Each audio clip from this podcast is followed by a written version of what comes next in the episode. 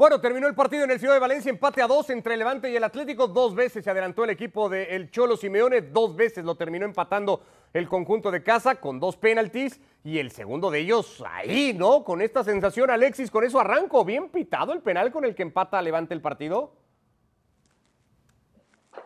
¿Qué tal, Ricardo? Bueno, a ver, eh, tenemos, que, tenemos que diferenciar entre lo que pensamos y lo que creemos que se debe pitar. Yo pienso que eso no es penalti eh, pero creo que se debe pitar ese penalti. ¿Por qué? Porque el año pasado hubo un penalti idéntico que decidió la liga. Penalti de Militao contra el Sevilla en una jugada eh, posterior a un, una jugada anterior a un penalti que el árbitro en el campo había pitado a favor del Real Madrid de Benzema. Te acordarás, eh, era la antepenúltima jornada de liga y, y, de un penalti a Benzema se pasó al penalti de Militao, que era igual, una mano separada del cuerpo elevada más allá de la cintura, era involuntaria, pero le tocó el balón y ese penalti, insisto, eh, decidió la liga. En este caso, a favor del Atlético de Madrid, pues hoy eh, ha sido al contrario. Yo jamás pintaría un penalti así, jamás en la vida. A mí me parece que el, jugador no tiene ninguna intención de tocar el balón, el, que el que le toque el balón en la mano es totalmente fortuito pero con la norma esta de ocupar un espacio que no te corresponde, bla, bla, bla, bla, bla, bla, bla, bla, pues se justifica todo. Y entonces, pues, si lo pitas una vez, lo tienes que pitar siempre hasta que cambien la norma. Bueno, estamos ya con imágenes de lo que había sido el partido. Griezmann había adelantado al Atlético de Madrid, que después del gol reculó un poco, trató de administrar las cosas hasta que pasaba esto, Mauricio, penalti torpe de Luis Suárez. No hay otra manera de definirlo lo que hace el uruguayo. lo que ya habíamos platicado en el medio tiempo, no tiene esa vocación defensiva el futbolista uruguayo y termina cometiendo ese penal, esa falta dentro del área. Después al 58 iba a salir Héctor Herrera del terreno de juego para que ingresara el futbolista argentino Rodrigo de Paul y con ese tremendo nivel que tiene tanto en el Atlético de Madrid como en la selección de Argentina, marca la diferencia porque pone un paseo. Otra vez el intervencionismo del Cholo, ¿no? Me acuerdo del partido en Cornellante el español, cuando además el propio Simeone lo reconocía, dijo lo mejor aquel partido, cinco futbolistas que desde la banca le cambiaron la cara al equipo. Bueno, De Paul de cambio asiste, Cuña de cambio Mauricio marca y se notaba entonces a, un Cholo que después iría expulsado. Sí, eh, se deja llevar, ¿no? Por esa, por esa pasión, por esa forma en cómo viven los partidos y después va a suceder esto, ¿no? En el último suspiro del, compromiso revisan eh, la jugada en el bar. Yo soy de la idea de que la FIFA tiene que hacer algo, se tiene que plantear distintos escenarios porque no todas estas manos se pueden marcar como penal. Ve la distancia que existe entre el rematador y Lodi y le terminan marcando eso como mano. Para mí jamás es penal. Y sigo con la duda de que el balón primero toque la pierna de Lodi, ¿eh? Sí, lo decías mientras veíamos las acciones. Así termina el partido en lo numérico. Un empate para el Atlético de Madrid que no le permite arrimarse a esa parte alta de la clasificación. 19 puntos, sexto en Liga. El Levante sigue todavía muy por debajo, penúltimo apenas con seis unidades las que ha podido sumar el equipo de los 33 primeros puntos eh, disputados. Destacaba yo eso, Alexis, ese intervencionismo del Cholo que todos le reconocemos y que sabemos tiene. No sé si es uno de los técnicos más intervencionistas de toda Europa, podríamos decir. Hoy se ha vuelto a notar en ese segundo tiempo a la hora de cambiar futbolistas. Sí, sin duda. Lo que pasa es que al que cambia casi siempre es a, es Héctor Herrera. Eh, he estado mirando durante el partido algunos datos de Herrera eh, por ejemplo, el año pasado en Liga solamente fue titular ocho veces, cuatro en, la primera vuelta y otras cuatro en la segunda, y en los tres años que lleva en el Atlético de Madrid solo ha completado 11 partidos. Estamos hablando de un jugador que otra cosa no tendrá, pero potencia, físico, eh, es un pulmón, le sobra. Eh, lo hemos visto en innumerables ocasiones en los equipos anteriores en los, que, en los que ha estado, que va sobrado de esto, ¿no? Y sin embargo no es capaz de acabar un partido con el, con el Cholo, es siempre la primera opción de cambio. También hay que reconocer que no está siendo el Héctor Herrera que, esperábamos. Yo, de verdad, yo, yo, estaba entusiasmado con la llegada de, Herrera al Atlético de Madrid porque pensé que le venía como anillo al dedo al, equipo del Cholo, a un esquema como el que plantea el Cholo Simeone, eh, le venía, vamos, de, lujo. Y cuando se fue Tomás Partey, eh, más todavía. Pensé que iba a ser decisivo Héctor Herrera, pero está claro que me equivoqué. No está teniendo eh, una incidencia para no, decisiva ya, ni siquiera está siendo casi testimonial su paso por el Atlético de Madrid y es algo difícil de, difícil de entender. Y luego habido también un, eh, un error, creo yo, en el técnico del en el técnico Levante. No sé si es que tenía alguna dolencia, alguna, alguna molestia o a lo mejor simplemente estaba cansado, pero Malsa me estaba pareciendo el mejor jugador del, del Levante y justo al, tras sustituirla a Malsa, por ahí ha llegado el pase filtrado eh, precioso pase filtrado de Rodrigo de Paul a Mateus Cuña, eh, que ha definido de, maravilla, pero se ha colado justo por la, por la zona de, influencia de, Malsa, que había salido un, un minuto antes. Es decir, los dos técnicos han sido intervencionistas, uno para bien y el otro no para tan bien. No solo es además, eh, Mauricio, que a Herrera lo saque de cambio otra vez Simeone y que sea su primer movimiento, sino que el futbolista que entra haga diferencia, como lo termina haciendo De Paul, algo que Herrera en sus 58 minutos y en otros que ha tenido, pues no le logra dar al Atlético. Un plantel tan completo y tan, eh, de tanta competencia, de tanta exigencia interna, cuando tienes minutos, los que sean, tienes que marcar diferencia. Es la única forma de que te vas a ir haciendo de un lugar en un once titular. Y lo que decía Alexis, el, por qué tan pocos minutos y tan pocas participaciones de Héctor Miguel Herrera. Yo sigo creyendo que las características, sobre todo si tomamos en cuenta como referencia su paso por el Porto, para mí el estilo de juego de Héctor Herrera no embona del todo con el estilo de juego del Cholo Simeone en este Atlético de Madrid. En el Porto tenía un guardaespaldas como Danilo y él se desprendía con toda facilidad y no tenía tanta obligación en la recuperación de la pelota. Y con el Cholo Simeone, con el Cholo Simeone todos tienen que recuperar la pelota y todos necesitan de ese esfuerzo en el medio campo y en cualquier zona del terreno de juego. Me parece que en ese sentido es donde le ha costado más trabajo más en la zona en donde le suele dar minutos al futbolista mexicano. Si le reconocemos eso al Cholo, eh, Alexis, que, interviene mucho, que con los cambios que hace, que hace potencia a su equipo o lo relanza, sobre todo en los complementos, también habría que ver si el Cholo está acertando en el planteamiento ideal, ¿no? Porque si es tan necesario que meta mano, que intervenga, que busque futbolistas desde la banca, es que algo no está haciendo bien en los planteamientos originales y ahí hay futbolistas señalados, no sé si Griezmann, por más que hoy marque en liga, eh, hoy el partido de Suárez pues no es el más alto, Joao Félix vuelve a ser irregular, eh, hay algo está fallando en el Atlético. Sí, el Atleti está, está pasando, eh, bueno, lo que, lo, que, lo que en otras ocasiones, en los primeros tiempos, solemos decir yo creo que de forma desacertada, que regala los, que regala los primeros tiempos. Eh, y no es que los regale, porque los rivales, los rivales también juegan, pero sí es verdad, sí es verdad que se abandona un poco. Se abandona un poco y es en los segundos tiempos donde el Atlético de Madrid marca la mayor parte de los, de los goles, eh, no solamente en la, en la, liga, sino en el resto de, de competiciones. Y yo no creo que sea porque, porque falle el planteamiento inicial, porque no es una cosa de un cambio. O sea, al final es el equipo entero el que, el que no funciona. Al final es el equipo entero el que, el que juega mejor en el segundo tiempo que en el primero y no creo que se deba únicamente a la entrada de un, a la entrada de un jugador. Pero sí es verdad, sí es verdad que el Cholo Simeone eh, sobre todo, eh, insisto, en esos segundos tiempos, acierta bastante con los cambios. También es verdad que hay que mirar los jugadores que tiene Atlético de Madrid en el, en el banquillo. Es que son prácticamente todos titulares. Entonces, entran jugadores, eh, entran jugadores que serían titulares en cualquier sitio y encima entran frescos con partidos que están ya rotos en muchas ocasiones, con partidos en los que hay mucha igualdad, porque casi todos los partidos de Atlético Madrid están llegando a los minutos finales eh, con, igualdad en el, en el, marcador y por eso marcan la diferencia. Pero al final, si en lugar de estar esos, esos jugaran de titulares y los que han sido titulares entraran de suplentes, si entraran de suplentes yo creo que el efecto sería exactamente el mismo. Eso habla, al final hoy el resultado en términos eh, prácticos no es el mejor, Mauricio, se deja dos puntos el Atlético pensando en la parte alta de la clasificación,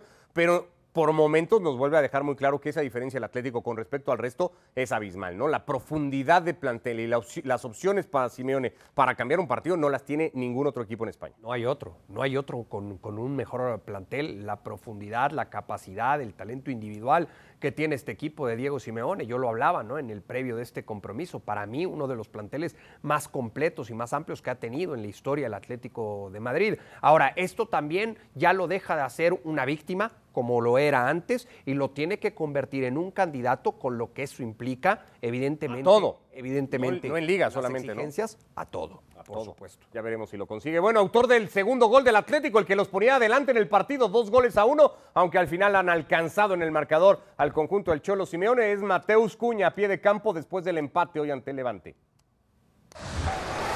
Bueno, buenas noches. Es un juego muy competido. Eh, el otro equipo también hizo todo para que sea un juego difícil para, para nosotros. Eh, claro, muy feliz de hacer mi primer gol, mi primer gol con Atleti. Eh, siempre que entro intento ayudar mucho. Y bueno, difícil después de este penal. Eh, contestado, claro. Pero lo más importante es subir la cabeza y seguir arriba. Has marcado tu primer gol con el Atlético de Madrid en una segunda parte en la que al conjunto colchonero sobre todo le ha costado llegar con claridad, os estaba costando mucho ante el Levante.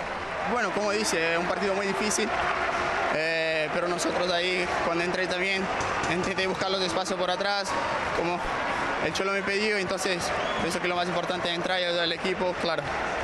Nosotros no salimos contentos porque salimos con el empate, pero cabeza arriba y, y continuar porque lo más importante eh, es continuar arriba. Suerte, enhorabuena. Muchas. Gracias. Entonces, el día de hoy, su primero con la camiseta del Atlético, que se queda pues ahí en el sexto lugar con los 19 puntos. El líder es la Real Sociedad, que ganó el día de hoy más temprano su compromiso en Vigo ante el Celta, 21 para el Madrid, para el Sevilla y para el Betis, que vuela en esta temporada de la mano del ingeniero. 19 tiene el Rayo, el propio Atlético, el Osasuna, también de un arranque muy bueno. Hasta el noveno puesto el Fútbol Club Barcelona. El Betis va a ser el próximo rival del Atlético de Madrid y ese juego en el Metropolitano, Alexis, es el que se va a perder el Cholo Simeone. Con esto que hablamos del Cholo, ¿es un factor para el Atlético no tenerlo en la banca el fin de semana? Eh, mm, nunca lo ha sido, porque curiosamente eh, hay una estadística eh, que dice que siempre que el Cholo Simeone era expulsado y por tanto su, su segundo, que hasta, hasta la pasada temporada era, era el Mono Burgos, se ponía de, entrenador, el Atleti ganaba siempre. Es decir, es todo lo contrario. Eh, todas estas expulsiones que ha tenido el Cholo, que han sido muchas eh, en su carrera en el Atlético de Madrid en estos 10 años, eh, el Atleti siempre las ha aprovechado para bien y ha terminado ganando el partido. No sé si ahora, sin el Mono Burgos, pues eso va a seguir cumpliéndose con, con Nelson Vivas, ¿no? que se va a estrenar eh, en ese cargo porque el año pasado el Atlético Madrid, eh, el Cholo Simeone no fue expulsado nunca. Es la única temporada en el, desde que juegan el- desde que están en el Atleti que no le han echado, pero ahora se va a estrenar en Sol Vivas y ya veremos a ver si eso afecta o no. A ver, Simeone es un entrenador que, como, lo sabe, como todos sabemos, eh, es intervencionista no solo en el campo, sino también fuera, a la hora de animar a la grada, a la hora de, de- enfervorizar al, público, y evidentemente eso lo, van a, eso lo van a perder. Pero bueno, están ya acostumbrados, insisto, es el entrenador más expulsado de la liga eh, desde que juega en ella y por tanto están, están más que hechos a ese tipo de situaciones. Las además, mucho más en el Metropolitano, en donde se juega el partido del fin de semana justamente frente al Betis. Bueno, pues empate a dos para el Atlético de Madrid y el Levante. Queda sexto el equipo del Cholo, sigue penúltimo el equipo valenciano. Nos vamos a quedar con lo más destacado que dejó la jornada, evidentemente, y que ha sido el cese, la destitución de Ronald Koeman. Ya entramos al tema. Antes, el calendario para el Atlético de Madrid, ya lo decíamos, dos partidos muy bravos, los más inmediatos, porque recibe al Betis y luego se tiene que meter a Anfield a pagarle la visita a Liverpool, que ya le ganó en el Metropolitano, Valencia, Osasuna, Milan y Cádiz sus próximos compromisos. Hoy es un día para estar muy feliz, para estar orgulloso, que Barça es para, para mí, es mi casa y voy a tener la posibilidad de, de entrenar un equipo tan grande como Barcelona es, es un sueño y el sueño ha sido realidad. Entonces es trabajar mucho para recuperar el prestigio. Todavía Barcelona es el club más grande del mundo. Hay calidad suficiente para poder exigir al máximo de los resultados y de los títulos. Y para mí esta plantilla no está hecho en todos los sentidos el nivel que nosotros queremos tener en el Barça. Si ves la lista, los convocados, ¿qué hay que hacerlo? Jugar tiki-taki, tiki-taki, donde hay no espacio. Yo creo que hemos hecho que tuvimos que hacer. Hay veces que hay que, hay que intentar siempre ganar, pero hay que ser realista, hay que ver la plantilla que tenemos, la gente que nos faltan. Difícil, dificilísimo de aceptar, pero seguir trabajando y mejorar casas, cosas y esperar que la gente vuelva de sus lesiones.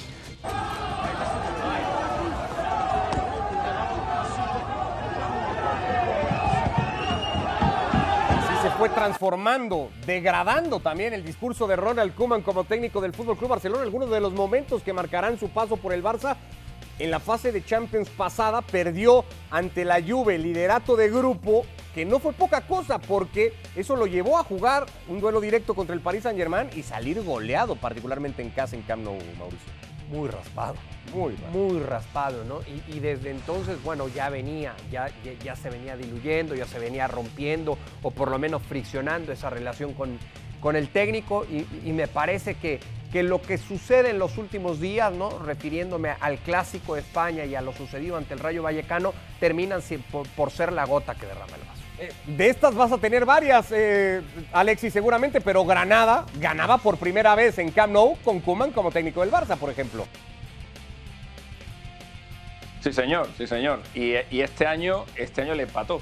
O sea, el Granada pasó de haber perdido todos los partidos de su, de su historia en campo del Barça desde que llegó Koeman, no haber perdido ninguno. El año pasado sacó los tres puntos y este año sacó, sacó un punto en otra etapa en la que Koeman también pareció que se iba a ir, porque empató en casa con el Granada, empató también en Cádiz y parecía que también iba a salir por la puerta. Pero ahí, ahí fue cuando le ratificó contra todo pronóstico la puerta, pero bueno, se ha visto que era una ratificación un poco de, de pacotilla, que ni él se la creía porque vamos, le ha durado le ha durado otras tres semanas, lo que ha tardado en perder otros dos partidos seguidos, en este caso contra el contra el Real Madrid y contra el Rayo Vallecano. Curiosamente, el Atlético Madrid, perdón, el Barcelona ha perdido todos los partidos que ha jugado contra equipos de Madrid este año. El Atleti perdió eh, 2-0 contra el Madrid y ha perdido contra el Rayo Vallecano.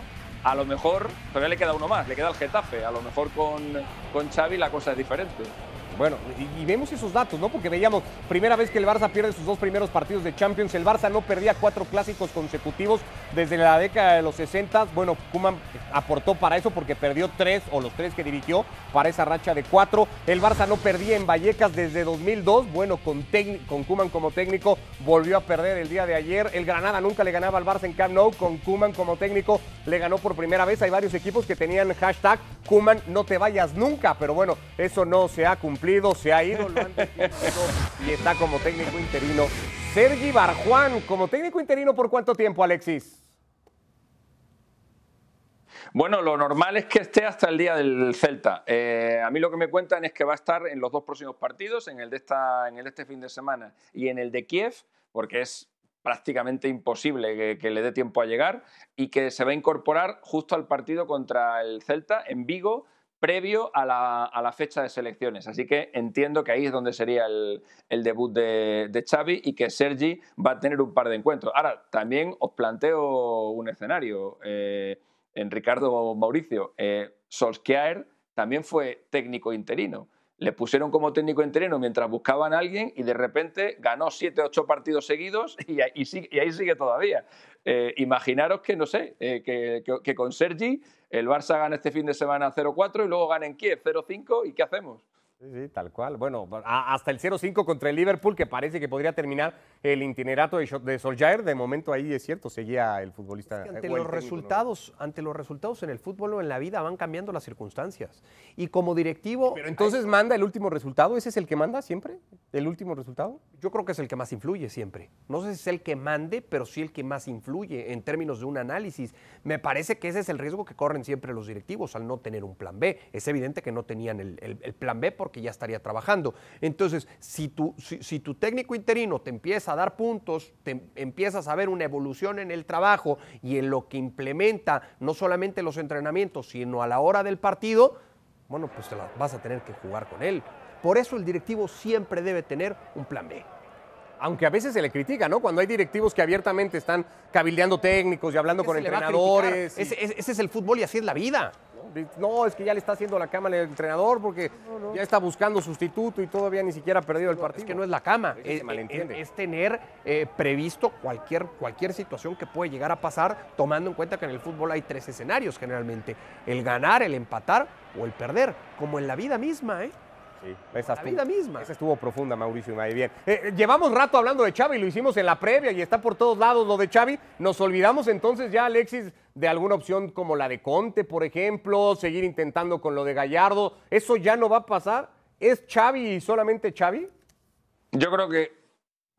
Sí, yo creo que Conte, no, Conte nunca fue opción. Eh, creo que Gallardo nunca fue opción él, eh, por él digo, porque Gallardo dijo que hasta, hasta que terminara el campeonato con River no se iba a mover de ahí y, no me parece. eh, y me parece un hombre de palabra, no creo que fuera a incumplir su, su palabra. Y yo la única, el único entrenador que he visto realmente cerca de- del Barça que no sea Xavi es me consta que Laporta ha hablado hasta cuatro veces con él. Eh, pues eso, interesándose por su situación y en la otra ocasión en la que Kuman estuvo contra las cuerdas, hablo del día después de Lisboa, donde por cierto en el vestuario lo daban por sentenciado. Eh, o sea, no había nadie en el vestuario del Barcelona después de perder 3-0 en el Estadio de la Luz que pensara que Kuman iba a seguir y ahí se iniciaron esos contactos con, con pero bueno, luego hubo una conversación entre Laporta y Kuman, parece que arreglaron algunas discrepancias que tenían, llegaron a un pacto, tú dejas de hacer un poco el, el ridículo en la rueda de prensa y meterte conmigo todo el rato y tú dejas de venderme a la prensa como estás haciendo todo el rato y yo te ratifico a cambio y tal. Llegaron a ese acuerdo, que bueno, que eso le digo, que ha durado tres semanas. Y sí, Xavi es la única opción, pero no porque sea la que más le gusta a Laporta, porque Laporta en esas mismas fechas, cuando se le preguntó por Xavi en un corrillo privado con varios periodistas, lo que dijo, que además ha, bueno, pues lo hemos, lo hemos sabido todos, porque lo han comentado varios de los que estuvieron allí, es que Xavi era un entrenador muy tierno. Y de hecho, durante la campaña electoral, cuando le preguntaron por Xavi, que era eh, el entrenador o el director deportivo que iba a ir con uno de los eh, rivales de la Porta en esa carrera electoral, que era el caso de Víctor Font, eh, habló de que, bueno, que Xavi todavía tenía mucho que aprender en el mundo del fútbol, que estaba en Qatar y que él lo veía más pasando primero por el Barça B que por el, que por el primer equipo. Pues de eso hemos pasado a la situación actual, en la que no le queda más remedio que tirar de Xavi porque ahora mismo es el único entrenador, la única persona que ilusionaría a la afición y que haría que la afición aunque solo sea por un tiempo, no mirara, no mirara al palco, porque ese es el verdadero miedo que tiene Laporta. Sufrir una situación parecida a la que vivió eh, su antecesor en, la primera, en su primera etapa en el, en el Barça. Ese antecesor era Joan Gaspar, que se llevó una pitada y una pañolada estruendosa un día en un partido contra el Sevilla, y ese es el miedo que tiene Laporta. Yo lo comentaba antes, se ha quedado sin escudo, su último escudo era, era Kuman, y como esto no le salga, eh, el siguiente que va para adelante es él. Y Podrían tener eh, razones eh, en ambos lados, ¿no? Xavi puede parecer tierno todavía, no sé si listo para asumir un reto como este, pero también es cierto que si no es Xavi, entonces ¿quién, no? ¿Quién va a ilusionar y quién te va a permitir sacar un poco la cabeza del hoyo si no es Xavi Hernández? ese es el trabajo del directivo. Y por eso tiene toda la razón lo que dice Alexis. O sea, si, si, si esta bala no le funciona, ¿no? Le sale otra vez un balín a la porta, bueno, pues seguramente tendrá los minutos contados. Para eso tienes tiempo, a eso estás, para eso vas a la oficina, ¿no? Para los telefonazos, para empezar a moverte, para encontrar al mejor candidato. Yo en verdad no soy, no, no estoy tan convencido que hoy Xavi sea el mejor candidato para sacar de este hoyo tan profundo al Barcelona bajo las exigencias que tiene este equipo a nivel internacional. En un mes podríamos estar hablando de un Barça eliminado de fase de grupos de Champions. ¿Y, y- y quién, y llevaría esa responsabilidad? el que haya asumido el- en lugar de Kuma, ¿no? En este caso podría ser eh, Xavi. Todo esto, no sé si se pudo haber evitado, sí creo, y en España se habla mucho de eso, Alexis, se podía haber manejado mejor, sobre todo de parte de Joan Laporta, porque hay que recordar que apenas en junio, Joan Laporta, cuando asume, decide cesar de su cargo a García Pimienta, que tenía mucho tiempo trabajando en las inferiores del Barça y que todo el mundo daba por hecho iba a ser, ante la urgencia de algún momento, pues el que asumiera de manera interina al equipo. García Pimienta no hace mucho dio unas declaraciones diciendo, Alexis, que con este plantel, el de es lo que hay, es lo que tengo, podría estar compitiendo al menos, así lo dijo, por todos los títulos. No sé si ganaría Champions League y Copa del Rey, pero aspiraría al menos a ganarlo todo. Una declaración pues incendiaria, ¿no? A todas luces después de ser destituido por la porta. Claro, es también, la, es también la perspectiva dependiendo de si estás dentro o si estás fuera. Si estás dentro no te puedes generar esa presión. diciendo lo voy a ganar todo, porque claro, si no lo ganas, estás fracasando y reconociendo tu fracaso. Pero cuando estás de fuera y cuando estás fuera y te estás postulando para el cargo, no puedes decir no voy a ganar nada, porque entonces no te contratan. Tienes que decir, pues eso, que lo vas a ganar todo, pero sí que era un, era un recambio eh, natural eh, en caso de que Kuma hubiera salido. Pero claro, como decidieron prescindir de, él, pues ahora se han encontrado con esta situación y tienen que poner como interino a Sergi, que por cierto eh, era el entrenador del Barça B, que está teniendo un inicio de temporada en la primera división federación, que es la tercera categoría del fútbol español, bastante discreto. De hecho, no genera absolutamente ninguna, ninguna ilusión en la, en la afición y nadie cuenta con ese escenario que he comentado yo antes de que pueda empezar a ganar partidos y se mantenga ahí. Nadie, nadie piensa en ello. En general, todo lo que ha hecho, todo lo que ha hecho Laporta, sobre todo en, este, en, este, en esta temporada 21-22, está siendo esperpéntico. Si es que, eh, ¿en qué cabeza cabe que un club como el Barcelona despida a su entrenador en un avión eh, de madrugada? Si es que hasta, hasta eso es de club de, es de, club de tercera. Es que no, no se puede entender. Eh, chico, espérate, al, al, día siguiente haces tres, cuatro llamadas, intentas agenciar a un entrenador y le echas a las 12 de la mañana, como hace la gente normal normal. No, aquí se hace todo, aquí se hace todo de una, de una forma, pues eso, que responden a impulsos, pues, ¿qué está pasando ahora? Uy, la afición está muy cabrea, venga, para afuera este, venga, ¿a quién llamamos? Si no tenemos a nadie, no, no sé, pon a Xavi o se pone a, a Sergi Barjoan y vamos hablando con Xavi. Y así se hace todo. Así fue cuando echaron a Valverde, que también fueron a por Xavi y al final acabaron contratando a Setién. Eh, es, es, es, es, todo un, es un esperpento, pero no solo de la porta, ¿eh? también de Bartomeu y lleva el Barcelona a la deriva un montón de tiempo. Y al final al final, eh, Enrique, no, eh, no, nos Ricardo, perdona, no nos olvidemos eh, que los responsables últimos de todo esto son los aficionados, que son los que acaban eligiendo a este presidente. ¿Por qué eligieron a Bartomeu? A Bartomeu le eligen en el año 2015, cuando estaba absolutamente defenestrado y no tenía ninguna opción de ganar las elecciones, porque ganó el triplete. Y ahí hubo un vuelco electoral enorme Ahí toda la afición que no iba a votar a Bartomeu, que en las encuestas previas a esas elecciones salía como el tercer candidato más votado, es decir, estaba lejísimo del, primero, acabó ganando las, elecciones por ese triplete que no lo gana Bartomeu, que lo ganas porque tienes a Neymar, a Luis Suárez y a Messi. Eh, y sin embargo, eso hizo que Bartomeu estuviera cinco años en el Barcelona y de esos polos vinieron estos lodos. Pero es que a la Porta le han elegido por algo parecido. A la Porta le han elegido por una falsa promesa de que era el único capaz de mantener a Messi y Messi está ahora en París y porque puso una, pancarta al lado del Bernabéu diciendo no sé qué historia. Ese es el bagaje de, de, de Jan Laporta. Y está elegido como presidente del Barça por sus socios y aquí tenemos lo que está haciendo. Es que creo que las decisiones que están tomando los socios del Fútbol Club Barcelona en los últimos años son nefastas. Sí, tal cual. De, eso acaba de hablar Piqué, por cierto, en esta semana en una entrevista con el diario El País, en el que definía aquel triplete de 2015 como el más caro en, la historia del club por las repercusiones que tuvo y se refería justamente a esa reelección lógico. De, Josep María Bartomeu, que insisto, sigue siendo para casi todos eh, pues el más malo de la película, Mauricio. O, si preguntas, oye, el origen de todo esto que hoy vive el Barça, pues la cara de Bartomeu es la primera, pues la de la Porta se va a empezar a acercar muchísimo ya a la de Bartomeu. ¿eh? Por eso la decisión tan importante que tiene que tomar tomar en minutos o en segundos, ¿no? Eh, que es a quién voy a poner como técnico para que me saque las papas del fuego. Sí, por supuesto que si tenemos que encontrar malos a lo largo de los últimos años que han llevado al Barcelona al momento que vive actualmente, por supuesto que tenemos que ver el rostro de Bartomeu. Mucha, pero mucha responsabilidad lleva del desastre hoy llamado Barcelona. Dos objetivos inmediatos para Xavi o para quien llegue. ¿El Barça supera la fase de grupos de Champions y el Barça se mete a los cuatro primeros lugares de liga, Mauricio? ¿El Barça de lo que hay? No se mete a los cuatro. Eh, tú dices al final de la temporada. Cuando tengan que hacer cuentas. No se mete a los. No la primera se hará en un mes, la segunda hasta el mes de mayo. No, no se mete entre los primeros cuatro. Y lo de la Champions. ¡Ay! ¡Ay! Tengo mis dudas. Alexis, dudas. ¿qué va a pasar con este Barça en lo inmediato y, y luego en el futuro? Pues ahí, que también está a la vuelta de la esquina. Sí, bueno, antes déjame decirte una cosa de Bartomeu. Estamos todos criticando a Bartomeu, que sí lo que ha robado, que sí lo que ha hecho y tal. Que alguien le denuncie. Porque de momento lo único que hay son los de atrás nos han dejado no sé cuánto, pero no hay ninguna denuncia, no hay nada. Alguien va a decir delante de un juez lo que realmente ha hecho este hombre, porque de momento no hay nada. Con lo cual, hasta que no se demuestre que ha hecho algo realmente malo, que nadie, que, que la gente deje de criticarle. Y luego, respecto a lo que me preguntas, yo creo que es más fácil que el Barça acabe entre los cuatro primeros de la liga a que pase su grupo en la, en la Liga de Campeones. Yo creo, que, yo creo que va a conseguir las dos cosas al final. Yo creo que va a conseguir las dos cosas al final, eh, porque espero que con Xavi le vaya, le vaya bien pero lo de, lo de Kiev y luego sobre todo lo de Benfica en, en casa lo veo complicadísimo.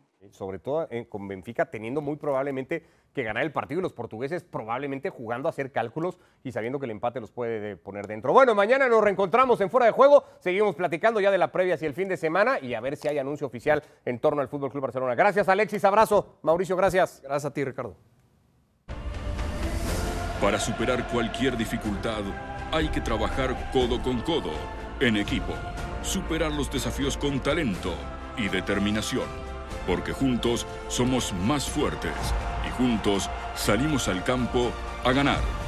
BKT y la Liga, equipo ganador.